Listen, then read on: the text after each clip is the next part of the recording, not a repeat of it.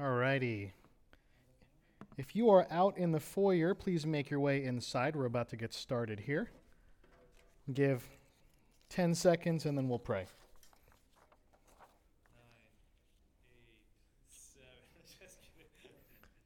No, great, now I lost count.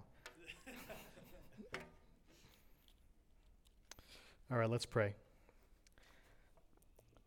Our Father in heaven, we are so thankful for tonight. We're so thankful for the, the word that you have left for us. And we pray that as we study your word by looking at your word, that you would help us to treasure it even more. Help us to recognize what an incredible gift that it is and to, to read it and to, to hunger for it and to realize that in so doing, we are getting to know you more. Guide us our, in our thoughts and in our attitudes and our actions. In Christ's name we pray. Amen. Well, the Bible truly is a gift from God. If there is one main theme that we can walk away with tonight, it's that the Bible is over us. We are not over the Bible, right? Bible is over us. We're not over the Bible. As we learned last week, we didn't decide which books were part of the Bible. We didn't create the canon of Scripture. God decided that. He is the one that inspired the books that belonged in the canon. We're going to learn this week that we didn't decide that the Bible is authoritative. All we did was acknowledge the authority that it has on its own. We also are going to learn that, that we didn't decide that the, the Bible is worthy to be believed. God is the one who gives us the faith to believe and to understand the Bible. And we're also going to learn that because God is the one who is revealing, or has revealed rather, nothing is to be added to the Bible. Let's take a look at those three concepts one at a time. In your handout, you'll notice first, number one, the authority of the Bible comes from no one but God Himself. The authority of the Bible comes from no one but God Himself.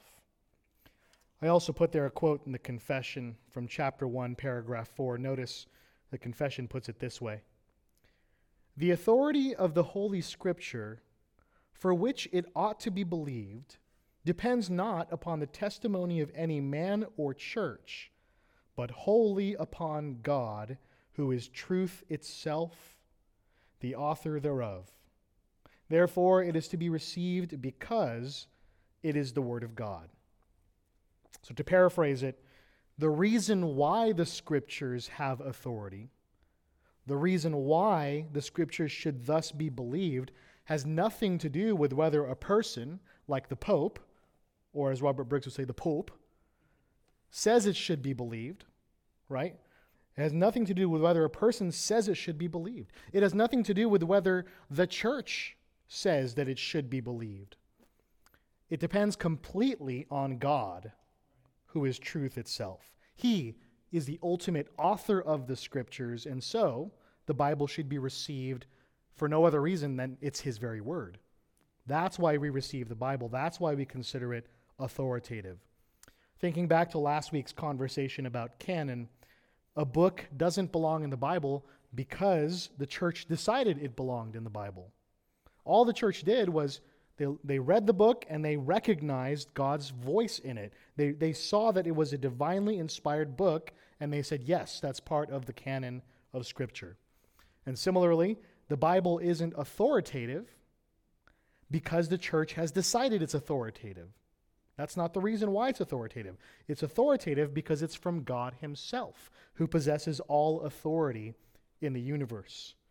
So let's see what the scriptures say on this subject. First, uh, let's consider once again 2 Peter 1 19 through 21. 2 Peter 1 19 through 21. We looked at this passage before, and just remember that the context is Peter's talking about the transfiguration, the incredible experience that when he saw Christ in, in, in an amazing, glorious way in the transfiguration. But rather than appeal to his experience, and say, Well, I saw Jesus this way, he appeals even more strongly to the scriptures than that experience. And he writes this in in 2 Peter 1, verses 19 through 21. And we have the prophetic word more fully confirmed, to which you will do well to pay attention as to a lamp shining in a dark place until the day dawn and the morning star rises in your hearts. Knowing this, first of all, that no prophecy of Scripture comes from someone's own interpretation. For no prophecy was ever produced by the will of man, but men spoke from God as they were carried along by the Holy Spirit. So the Old Testament prophecies about the Messiah, they had happened. The Old Testament prophecies were happening. The scriptures were being confirmed in Christ. And the scriptures were a light shining in a dark place worthy of our attention. And remember also that Peter says that, that no prophecy of scriptures, not, not one verse in the scriptures, came ultimately from man. Yes, men wrote the Bible, but men spoke and wrote from God under the inspiration of the Holy Spirit. So the logical conclusion of that is that the Bible is authoritative on its own. The Bible isn't authoritative because the prophet said that the Bible is authoritative. The Bible is authoritative simply because it's God's very word. Let's look next very quickly at 2 Timothy 3:16. 2 Timothy 3:16. I say quickly because we've already looked at this verse quite a bit before. In 2 Timothy 3:16, it says that all scripture is breathed out by God and profitable for teaching, for reproof, for correction, and for training in righteousness. Same idea here. Same idea. All scripture is breathed out by God. It's inspired by God, and therefore it's authoritative in and of itself. It's not authoritative because Paul said that it's authoritative. It's authoritative because it's breathed out by God. That's it. That's why it carries authority. So we've seen a couple passages we've already looked at before. Here's one we haven't yet. Go to 1 Thessalonians 2:13. 1 Thessalonians 2:13.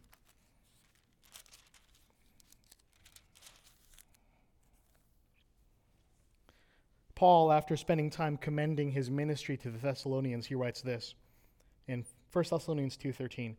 And we also thank God constantly for this, that when you received the word of God, which you heard from us, you accepted it not as the word of men, but as what it really is, the word of God, which is at work in you believers. Now, in this case, Paul is, is narrowly talking about the gospel that he had come and preached to the Thessalonians. The gospel of Jesus Christ, even though there it was delivered by mouth, was not simply the word of the apostles, but it was the very word of God.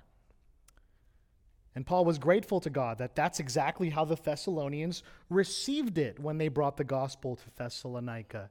They didn't receive it merely as the word of men, but they received it, this verse says, as what it really is the Word of God. As what it really is the Word of God.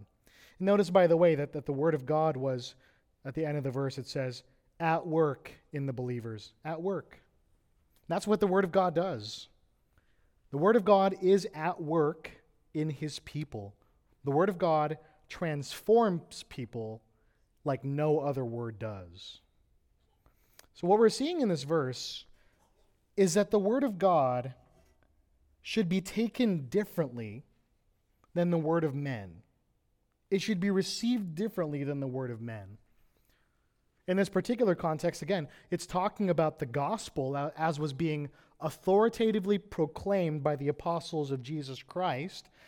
And surely that, sh- that should be received differently than just mere words of men. The gospel is not self help advice. Right? The gospel is not man's commentary on the Word of God. The gospel is the very Word of God itself.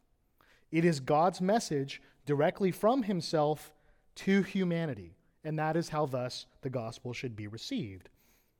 And even though Paul is specifically referring to the gospel in this passage in 1 Thessalonians 2:13, we can certainly take that principle as it applies to the gospel and apply it to all of Scripture. Because we've already established in previous studies that the Bible is God's very word. The Bible is God's very word. Now, to state the obvious, because it's God's very word, it should be received differently from the word of men. It should be received differently. If, for example, we're, we're reading what the 1689 writers have written, to be more accurate, what the Westminster writers have written, that the 1689 writers have copied, but we're reading what they've written, and so far, we've received what they've said as true. We've said amen. We agree. We agree with that.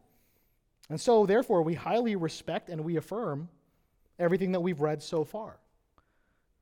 But we need to recognize the difference between the Word of men and the Word of God. When it comes to the 1689, any authority that that confession has is because we look at it and we see that it's in line with the Word of God. It's in line with the Word of God. The Scriptures, on the other hand, they're authoritative in and of themselves because it's God's own Word. That's the difference between God's Word and the Word of men. The Scriptures are authoritative in and of themselves. Let's look at one more verse before we move on from this topic. 1 John 5 9. 1 John 5 9. In writing about the testimony concerning the Son of God, John writes this in 1 John 5 9. If we receive the testimony of men, the testimony of God is greater. For this is the testimony of God that he has borne concerning his Son. So, what we're seeing here is we're seeing an argument from the lesser to the greater. So, we receive the testimony of men. We do. In a court case, witnesses are critical. Having witness testimonies are critical. In this day and age, we look at the testimonies of men all the time. We go and look at the ratings of hotels to see if the place that we're considering staying at is completely gross, right? Uh, we, we look at reviews of restaurants or products and we take people at their word. Those are their testimonials. It's not wrong to do those things. And if we're willing to do that, if we're willing to take the testimony of men, how much more should we receive the testimony of God? It's a greater testimony, Paul writes. Or John, I'm sorry, John writes. It's a greater testimony. God has spoken to us through the gospel about his Son. It's a greater testimony. And more specifically, look at verses 11 and 12. Verses 11 and 12 of 1 John 5. This is the testimony that God gave us eternal life, and this life is in his Son. Whoever has the Son has life. Whoever does not have the Son of God does not have life. That's the testimony of God. And by the way, we share that testimony of God with you tonight. God has spoken. And he says to you that the eternal life that he gives is in his Son. It's in his Son.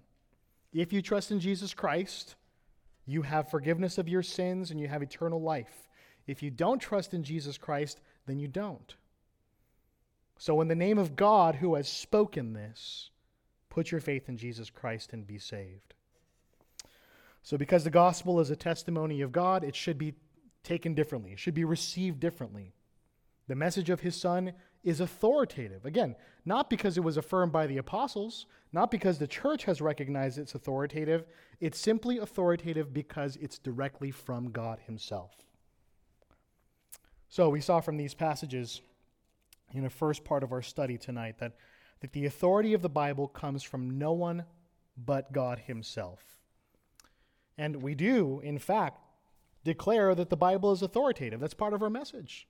I do tell you that the Bible is authoritative, but it's not authoritative because I have declared it to you. It is authoritative because it's God's word. That's it. He is all knowing, He is all wise, and He cannot lie. Therefore, everything that He says is true. Everything that He says is authoritative. So before we move on, we always ask the question so what? What does this mean for our everyday life? And so, with that, let's think about three quick points of application to this idea that the Bible is authoritative for no other reason than it's God's word, or that the authority of the Bible comes from no one but God Himself. Three quick points of application. Number one, in light of this reality, sit under the Word of God humbly. Sit under the Word of God humbly. The words that we have in Scripture, the ones that I've been reading to you tonight, and every word in the Bible are not just words about God, though they are that. The words in the Bible are not merely a record of his works and his wonders throughout history, though they are that as well. They're not merely a guide for how to live, though they are that for sure. Every word of Scripture are God's very words, and they carry the authority of the one who spoke them. So sit humbly under the Word of God. And secondly, speak authoritatively from the Word of God. Speak authoritatively from the Word of God. Whether you're preaching or, or teaching or discipling or counseling from the Word of God, recognize that you are doing so with the authority of God. With the authority of God. You are acting as a messenger from God Himself. Inasmuch as you're being faithful to the text, you are handling God's word with authority. It's not an authority that comes from you, it's an authority that comes from the author of the word itself. You're bearing a message from the king. So speak authoritatively from the word of God. And third, speak confidently from the word of God. Speak confidently. You don't need to defend the word of God. Charles Spurgeon wrote this The word of God is like a lion. You don't have to defend a lion. All you have to do is let the lion loose and the lion will defend itself. End quote. Sounded probably way better in an English accent. So if people receive the word of God that you are declaring to them, it's because the Spirit is working in them. And they recognize that it's from Him because the Spirit is working in them. And if they deny the word of God, that's not on you. They are rejecting God's message itself. So all you have to do is be the confident messenger of God's word. You worry a lot about like sharing the gospel. I'm worried about questions they may have, things they might say. Don't worry about that. Just declare the word of God, and God will do the work in that. All right? So, the authority of the Bible comes from no one but God Himself. Next, let's consider our second point. Faith in the Bible comes from no one but God Himself. Faith in the Bible comes from no one but God Himself. Here's what paragraph 5 of the first chapter of our confession says. Quite a long quote, but a good one. We read this We may be moved and induced by the testimony of the Church of God to a high and reverent esteem of the Holy Scriptures and the heavenliness of the matter, the efficacy of the doctrine, and the majesty of the style, the consent of all the parts, the scope of the whole, which is to give all glory to God the full discovery it makes of the only way of man's salvation, and many other incomparable excellencies and entire perfections thereof, are arguments whereby it does abundantly evidence itself to be the Word of God. Yet, notwithstanding, our full persuasion and assurance of the infallible truth and divine authority thereof is from the inward work of the Holy Spirit, bearing witness by and with the Word in our hearts. So, to put it in our own words, by being among God's people, like tonight, for example, we, we might grow in, in a higher reverence of the Bible. Like, for example, when we, when we come together for our worship on the Lord's Day, when we're expe- expected to stand when it's being read, or, or when we traditionally respond, thanks be to God, in response to, this is the word of the Lord, or or when the preachers and the teachers of the church, you can tell that they purposely hold the scriptures to high esteem. And, and when we make time every Sunday afternoon to just sit there and read several chapters aloud, and, and when we're exhorted to take the Word of God seriously, then we can grow in our reverence for the Word of God. We can grow. From teaching, we can, we can recognize just how heavenly the Bible is and and how effective the doctrines of the Bible are. We can tell how majestic the Bible is and how incredibly consistent it is, how, how uniform it is.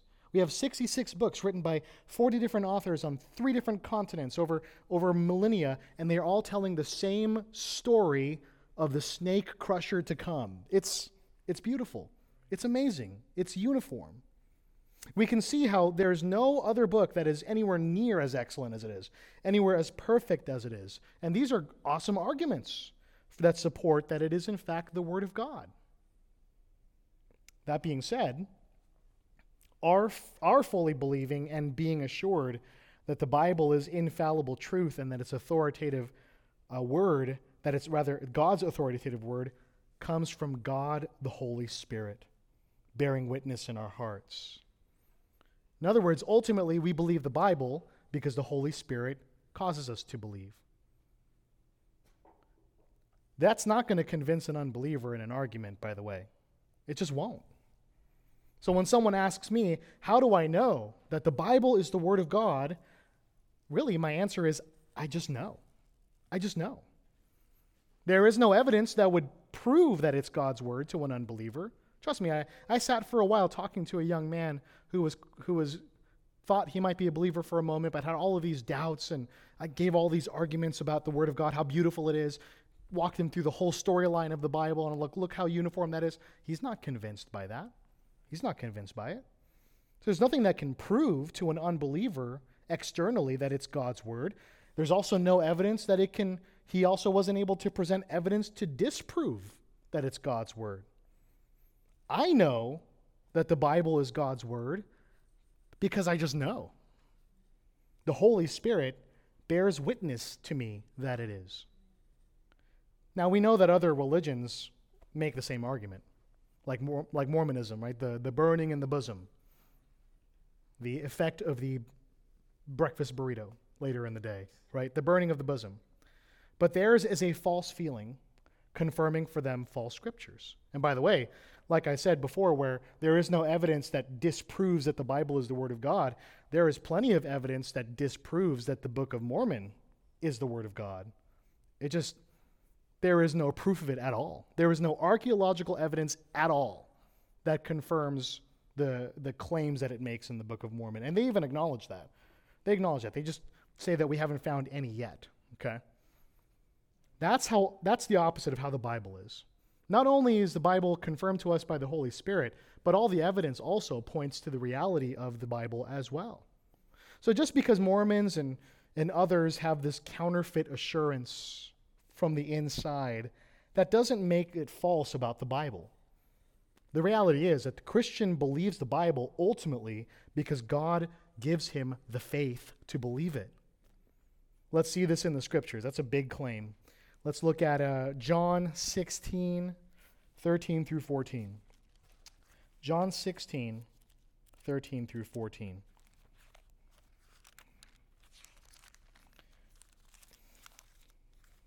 Jesus, after uh, promising to send the Holy Spirit to his disciples, he says in this passage in John 16, 13 to 14, When the Spirit of truth comes, he will guide you into all truth, for he will not speak on his own authority, but whatever he hears, he will speak, and he will declare to you the things that are to come. He will glorify me, for he will take what is mine and declare it to you. So notice, first of all, that that the Holy Spirit who lives in all believers is called there in verse 13 the Spirit of truth. He's the Spirit of truth.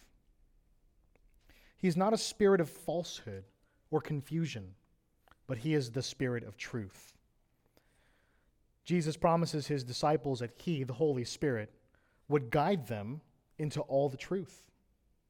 Now, mind you, this comment is right after what Jesus said in verse 12. In verse 12, he says, I still have many things to say to you, but you cannot bear them now. So, what verse 13 seems to be saying is the Holy Spirit is going to fill in all those blanks uh, for what you are not able to yet bear. And that's a gift to us as well, because imagine if they were just dependent on their memory from three years, right? I, I don't remember what percentage I remember from seminary, but it's not high, right? So thank God that, the, that God, the Holy Spirit, reminds them of everything that, he, that Jesus taught them and also what they were not even able to yet bear to hear at the time. Verse 13 continues by saying, For he, the Holy Spirit, will not speak on his own authority, but whatever he hears, he will speak. Now remember that the Holy Spirit is just as much God as the Son, and just as much God as the Father. There's only one God. We don't have three gods. The three persons in the Trinity are one in essence. But when God works in history, the three persons of the Trinity do different things together, but they do different things. So, for example, the Father sent the Son, the Son died on the cross for us, and the Holy Spirit gives people new life to believe that. So, in this context, the Holy Spirit is not the one creating the message, he's simply the one delivering it, and he's delivering it from Christ. And the message that the Holy Spirit would declare is the verse says, the things that were to come. Things that were to come. Not talking about eschatology, it's talking about the truth that Christ had not yet taught them, but that they would need. He would teach them through the Holy Spirit's testimony later on.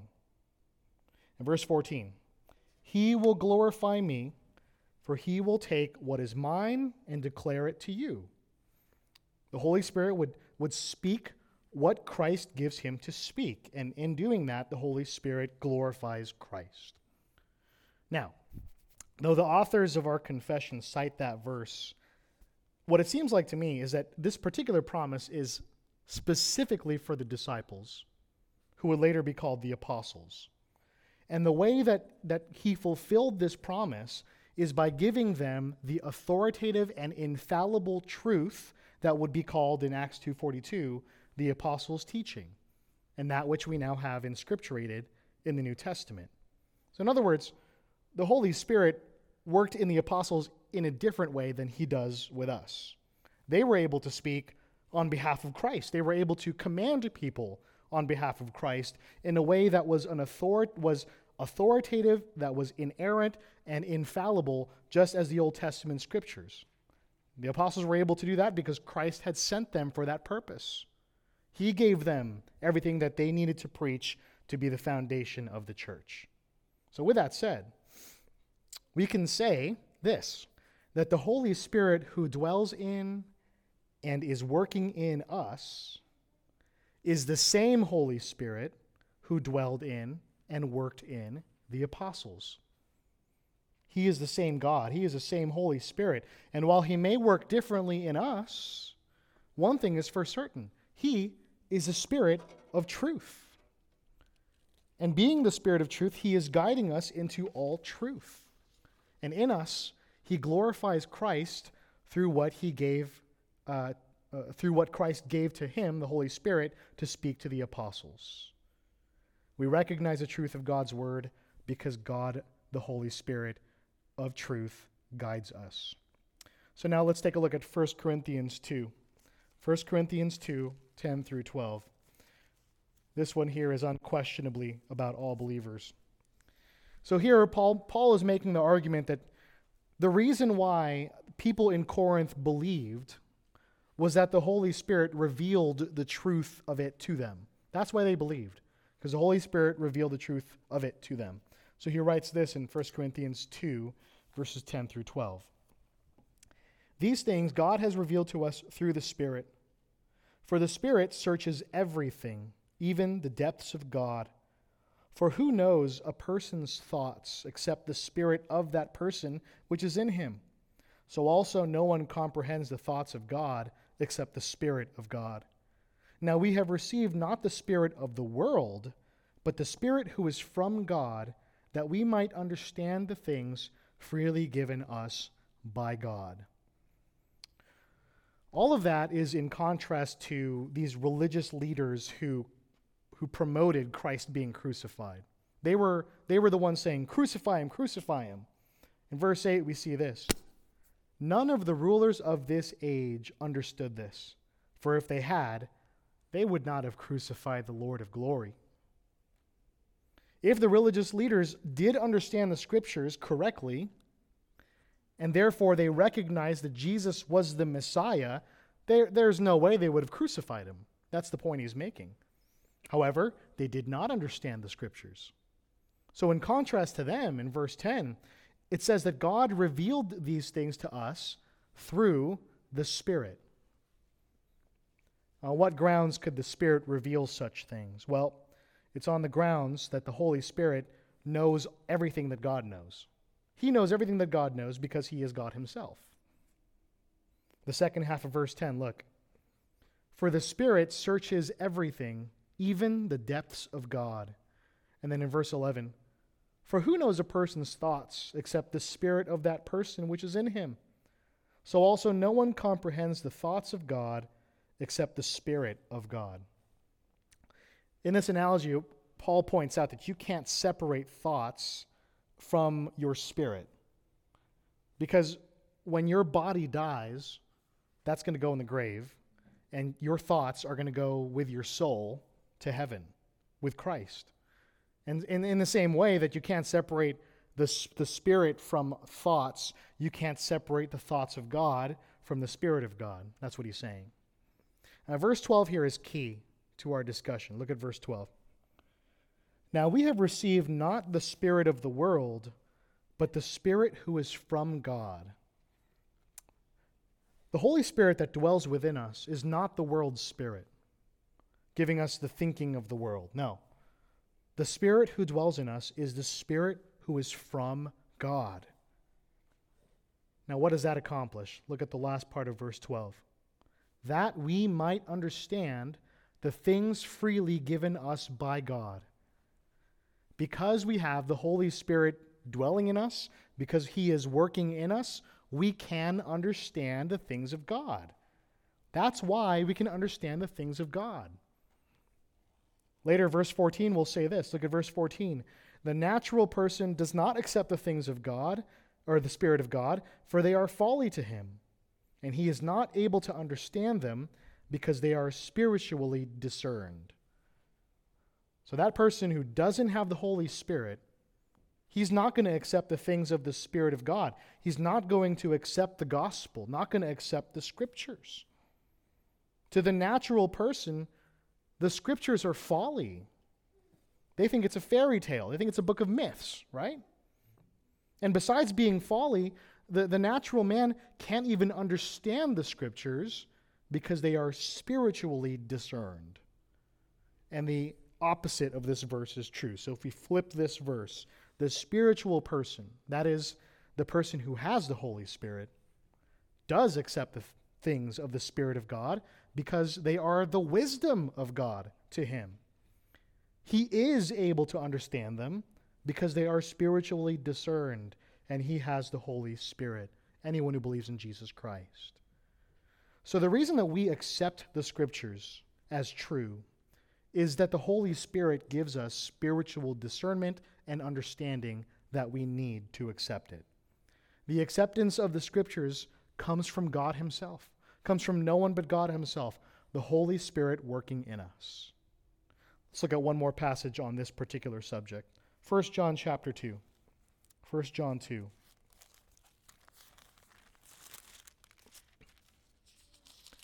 In warning the church against antichrists and pointing out that there are some who have left the church, proving that they were never part of the church. John writes this in 1 John 2, verse 20 and 27. Verse 20. But you have been anointed by the Holy One, and you all have knowledge. And then verse 27. But the anointing that you received from him abides in you, and you have no need that anyone should teach you. But as his anointing teaches you about everything and is true and is no lie, just as it has taught you, abide in him. Now, anoint, anointing and unction, these are, I remember seeing this meme where it was like Google Translate, and on one side it was saying, I just pray for anointing and unction, and on the translation it said, I have no idea what I'm saying anymore, right? People just use these words, they just repeat things to pray for anointing and unction.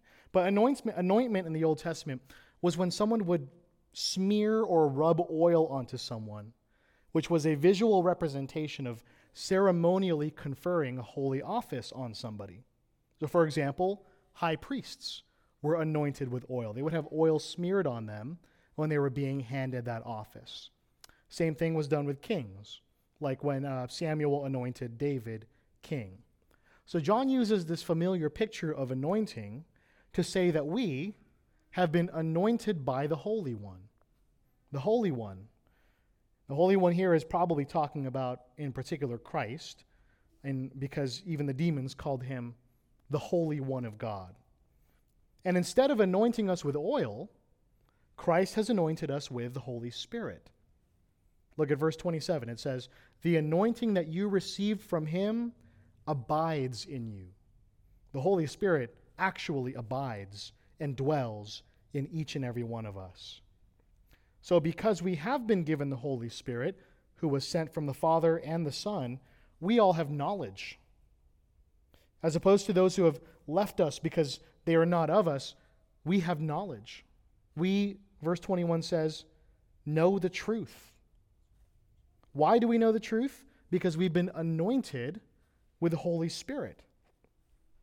Second part of verse 27, it says, And you have no need that anyone should teach you. Yes, sir.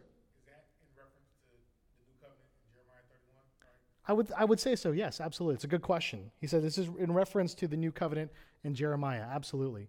Uh, because this is not to say that we know everything and that we don't need to be taught. How do we know that this is not saying that we know everything and we don't need to be taught? What do you think? Yeah, he's he's teaching them that, right? Or, or, this whole letter would be useless. Why would we need First John if we don't need to be taught? Why would God give the church shepherds and teachers? But what it is saying is that we know truth. We know truth. We have, from the promises of the new covenant, we have God's law written on our hearts. We understand the things that are freely given to us by God. So we don't rely on external teachers, we rely on the one who is working in us. Yes, we do need teachers. That's why God gives the church teachers. We need Bible studies like tonight. But ultimately, if you're a believer here tonight, uh, it's not me teaching you, not ultimately. It's the Holy Spirit of God teaching you through the Word of God that is just being preached through me. All right? The last half of verse 27 implies that this is an ongoing process. Last half of verse 27. As his anointing teaches you about everything. The Holy Spirit hasn't taught us everything, but he teaches us everything.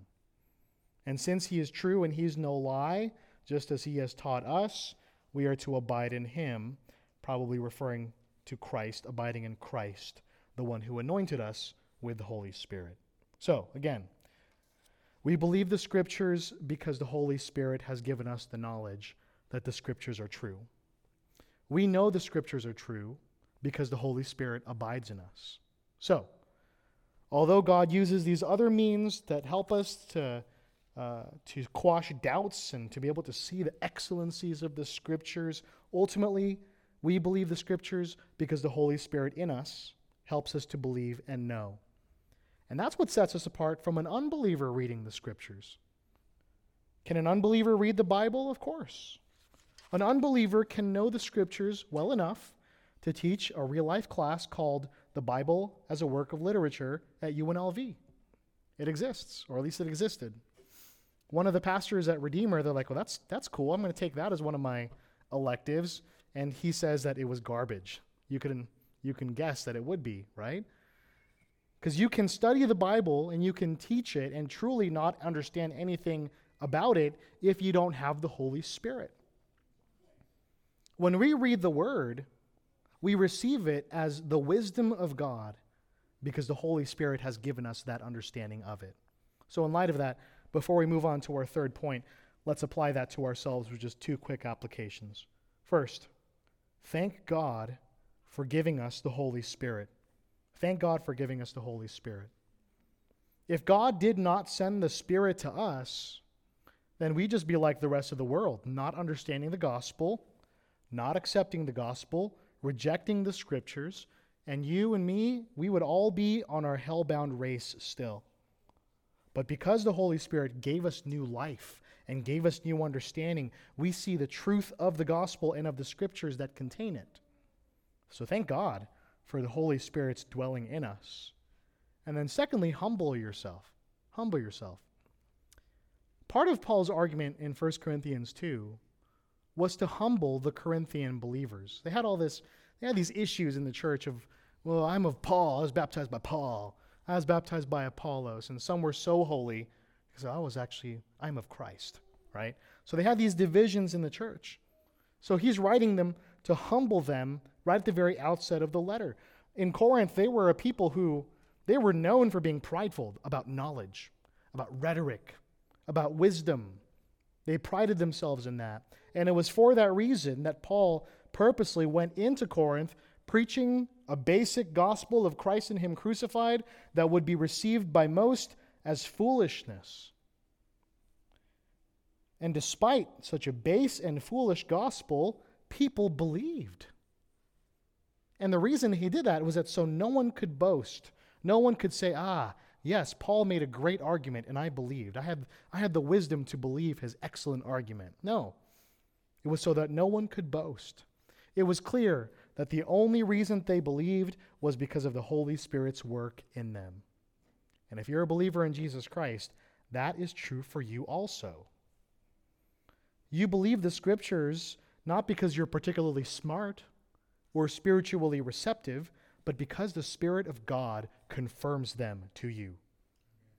You might have a more accurate theology. You might be more reformed than some of your brothers and sisters in Christ, but that's not because you've matured yourself.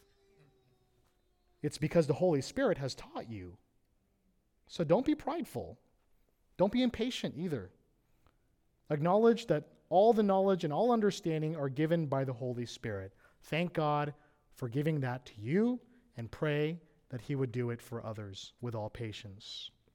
So, the authority of the Bible comes from no one but God Himself, and faith in the Bible comes from no one but God Himself. Next, thirdly, let's see that nothing is to be added to the Bible. Nothing is to be added to the Bible.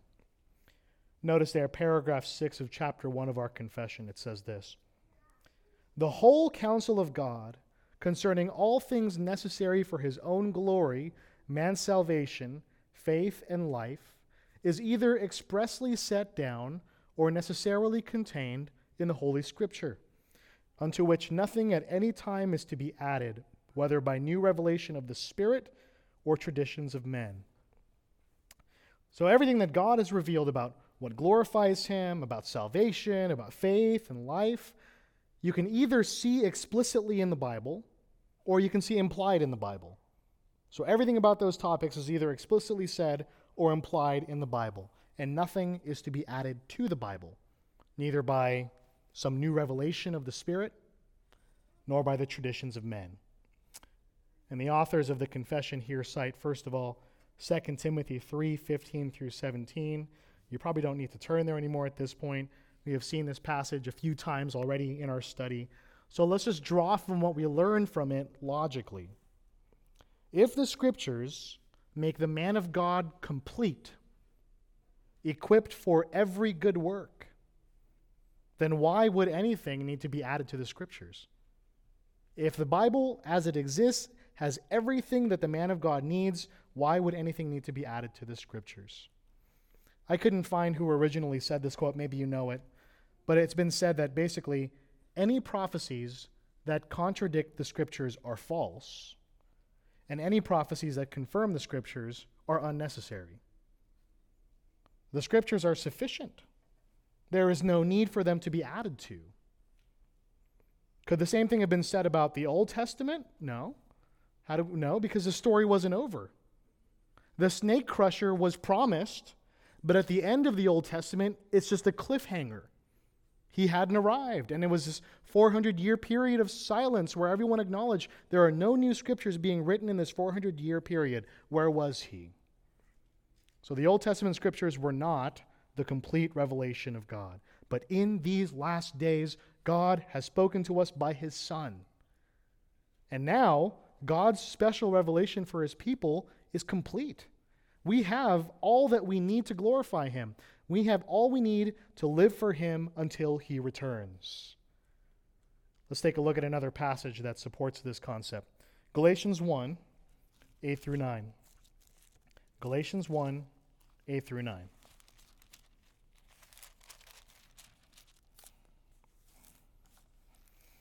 Well, Paul in Galatians 1, let me talk about it for a bit. Um, he's introducing his polemic against the Judaizers. What's a polemic? Does anyone know what it, how to define what polemic is? It's basically like an argument against a position, an attack against a position. So he's writing a polemic against Judaizers, and these are people who claimed that you need to be Jewish before you can become Christian. That's what they're, that's what they're teaching. And he called this in verse 6 a different gospel. Now, he quickly clarifies there is really no other gospel, but there are those who would distort the gospel of Christ and therefore make a different gospel. It's very interesting that the Judaizers probably would have affirmed that you need to have faith in Jesus Christ. They probably would have affirmed you need to trust in Jesus. But then they added another requirement to salvation circumcision and just becoming Jewish in general. Adding requirements to salvation is essentially what Roman Catholics have done. They have added, according to church tradition, that there are some sins called mortal sins that they can cause you to go to hell if you don't repent of mortal sins. There are other sins that they, they say called venial sins that, that won't send you to hell, but you still need to pay for those sins either here or in purgatory. They say that you can continue to receive forgiveness of your sins here on earth, either by baptism, which cleanses you of all sin according to them, or by penance, by, by somehow paying for your sins, usually by saying so many Hail Marys or Our Fathers. They say that you can, uh, that, that in order for somebody to actually be truly or formally forgiven, that a priest actually needs to give that sinner absolution.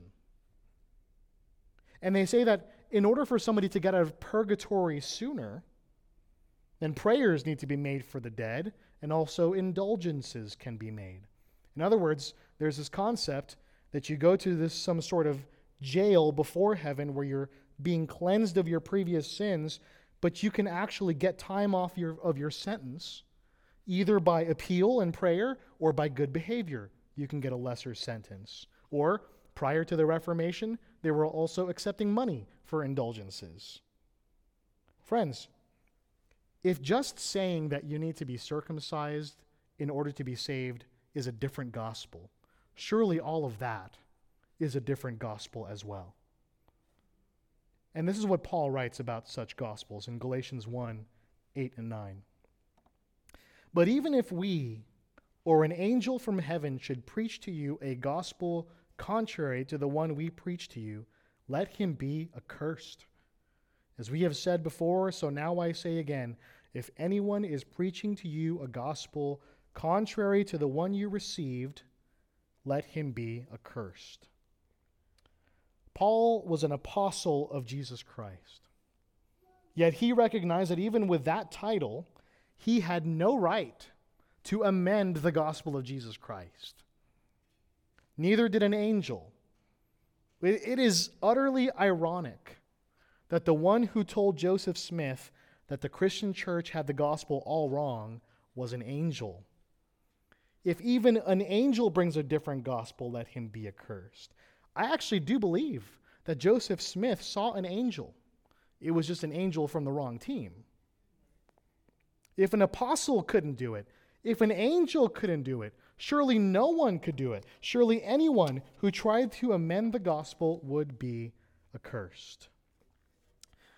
I was in a conversation the other day with a Roman Catholic, and uh, we were talking about praying to Mary, praying to other Christians in heaven, and I told him to defend his position on praying to Mary and the saints from Scripture. And he said, that's, what wrong, that's what's wrong with you Protestants.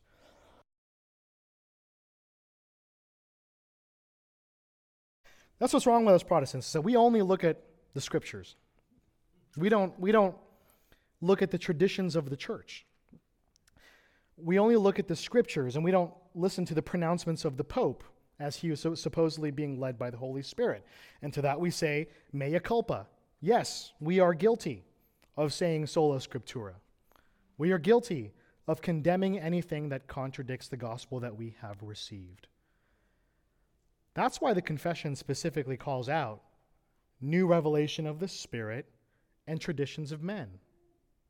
That's what the Roman Catholic Church has depended on throughout its history to defend its unbiblical practices. They don't point to the scriptures, they point to tradition, they point to the church speaking from the, the, from the chair of the Pope. No, the scriptures are the Word of God, period. There is nothing that should be added to the scriptures. We don't have this ever growing library of new revelation because we have been given everything that we need. That's actually an, an argument for cessationism as well. If, if you received a direct message from God, why would you not add pages to your Bible to write that down? Why would such a prophecy be any less authoritative than Genesis or Revelation?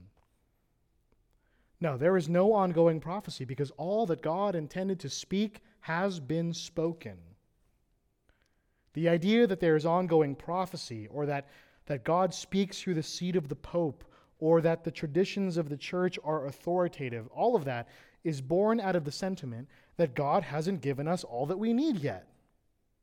He hasn't revealed enough to us. We want more revelation. And honestly, that's just spiritually greedy. We have all that we need. We don't need anything but the scriptures to do every good work that is required of us. We don't need any amendments to the gospel, and anyone who makes amendments to the gospel is accursed. And by the way, any time that anything has been added to the Bible, whether it's deciding that the Apocrypha is scripture, or adding the Book of Mormon, or the Pope's declarations, have only served to make the gospel worse, not improve it. I mean, surely you have to be able to see that. Like, the gospel, as it's given in the Bible, is free grace given by God, obtained through faith alone in Christ alone. These other gospels, these different gospels, make it so that you have to earn salvation, whether it's by trying as hard as you can and letting God do the rest, as the Mormons say, or by paying for your sins in some sort of pre heaven waiting room of torment. God has given us a pure and beautiful gospel.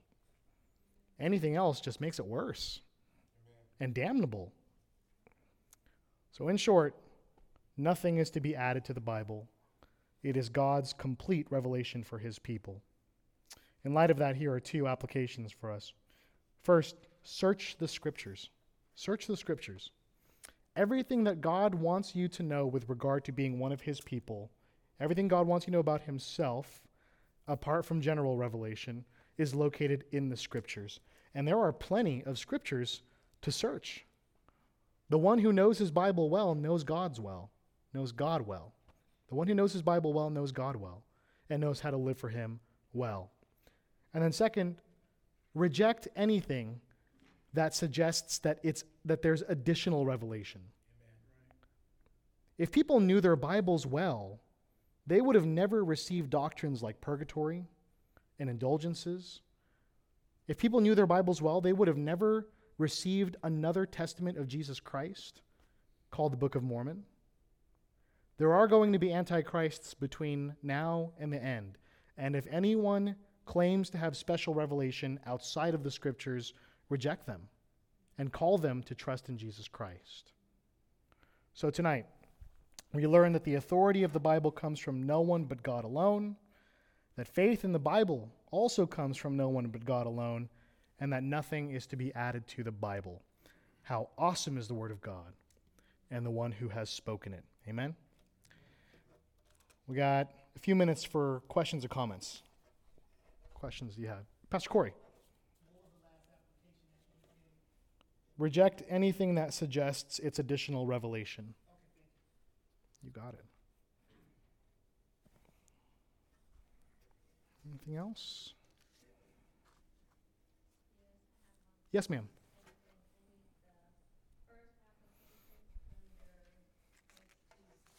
First application of point two. Let's see here.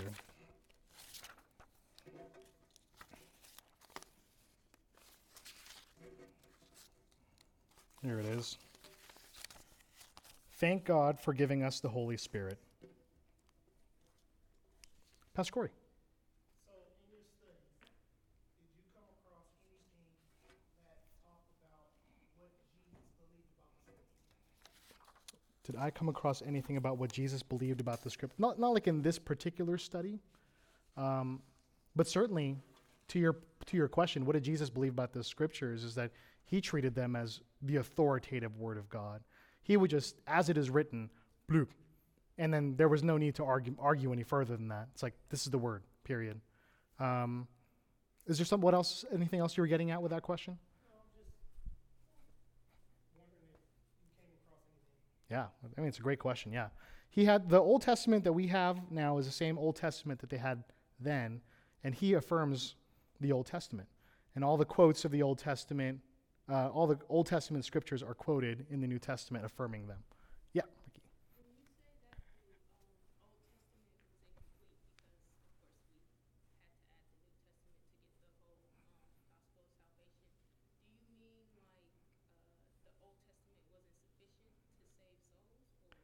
No, I mean, that's a great question. That's an important question. She's asking if by saying that the Old Testament was complete, am I saying that the Old Testament wasn't sufficient to save souls? No, I'm not saying that. That's a really important question. Uh, the people who only had the Old Testament, who believed in who believed in this promise of this snake crusher, of this Messiah, who trusted in Yahweh, they were saved the same way that we are. It was just that they believed only up to as much as they were was revealed to them. I was saying uh, it's incomplete because there was still the revelation of Jesus Christ that was coming. Great question. Important question. Yeah, Brother Cedric. like Galatians three eight, right? The like Abraham believed the gospel. Mm-hmm. Like, is, is that kind of what you like? That's that whole thing where they had they had enough for some. Like, I mean, Absolutely. About the infinite, holy, eternal God. Right. None of us have all of anything. Right. I mean, the scripture is sufficient. I'm not saying the scripture is not sufficient. I'm still saying the scripture is defining infinite. Mm-hmm. Right. So we're always going to be as the finite as sinners. Right. Still incomplete on some level. Correct. Amen. Yeah, uh, yeah, absolutely. Um, well, now we have the complete revelation of who the Messiah is, but throughout history they didn't. Uh, Adam and Eve were promised this someone who would come from the seed of the woman that would crush the serpent's head, and to them that was the gospel. Um, matter of fact, when Seth, not Seth, Abel died, I mean that would cause some concern because now you had a situation where one of your sons was murdered and your other son was the murderer. So when Seth is born, she says, Thank God. She's given me a man. She's given me another seed. So she's you can kind of see that she's believing this promise of the seed of the woman that God would use. And then this story, this snake crusher just continues to be revealed in greater measures, whether it's uh, Moses talking about a prophet greater than I who will come, or if it's um, um, Abraham being promised that, that all of the nations would be blessed through him, or that the, the scepter would never depart from David's throne. You get these, and then, of course, Isaiah talking about the servant of the Lord. It's just in greater measures, the Messiah is being revealed. But God's people throughout history has always believed in this snake crusher from Genesis 3, and that's how they were saved, just like we are. Amen. All right, let's pray. Father, thank you so much for your word. Lord, we, we acknowledge and, and confess before you that we do often take it for granted. That in our weakness, uh, though we know that we should uh, take it in more, whether it's by reading or listening to it or hearing it taught, in our flesh we're weak. And in our flesh, we would rather binge watch a television show. Uh, God, help us, please. We pray that you would give us an insatiable appetite for your word and help, help us to sit under its authority because you're the one who has spoken it. And we pray, Father, that because we can't love it and because we can't believe it apart from your Holy Spirit working in us, we pray that you would, through him, in great measure, give us a faith in this word. And help us, Father, also to rely completely on it, knowing that it is your full revelation to us. God, we pray that in all of these things that you would keep us humble. Uh, we know that we know these things because that you revealed them to us. We're, we are this church because you've revealed certain doctrines to us, we cannot take credit for that. We, we are tempted to boast, but we cannot. Help us, Father, to be humble and to be patient with our brothers and sisters in Christ, in whose name we pray. Amen.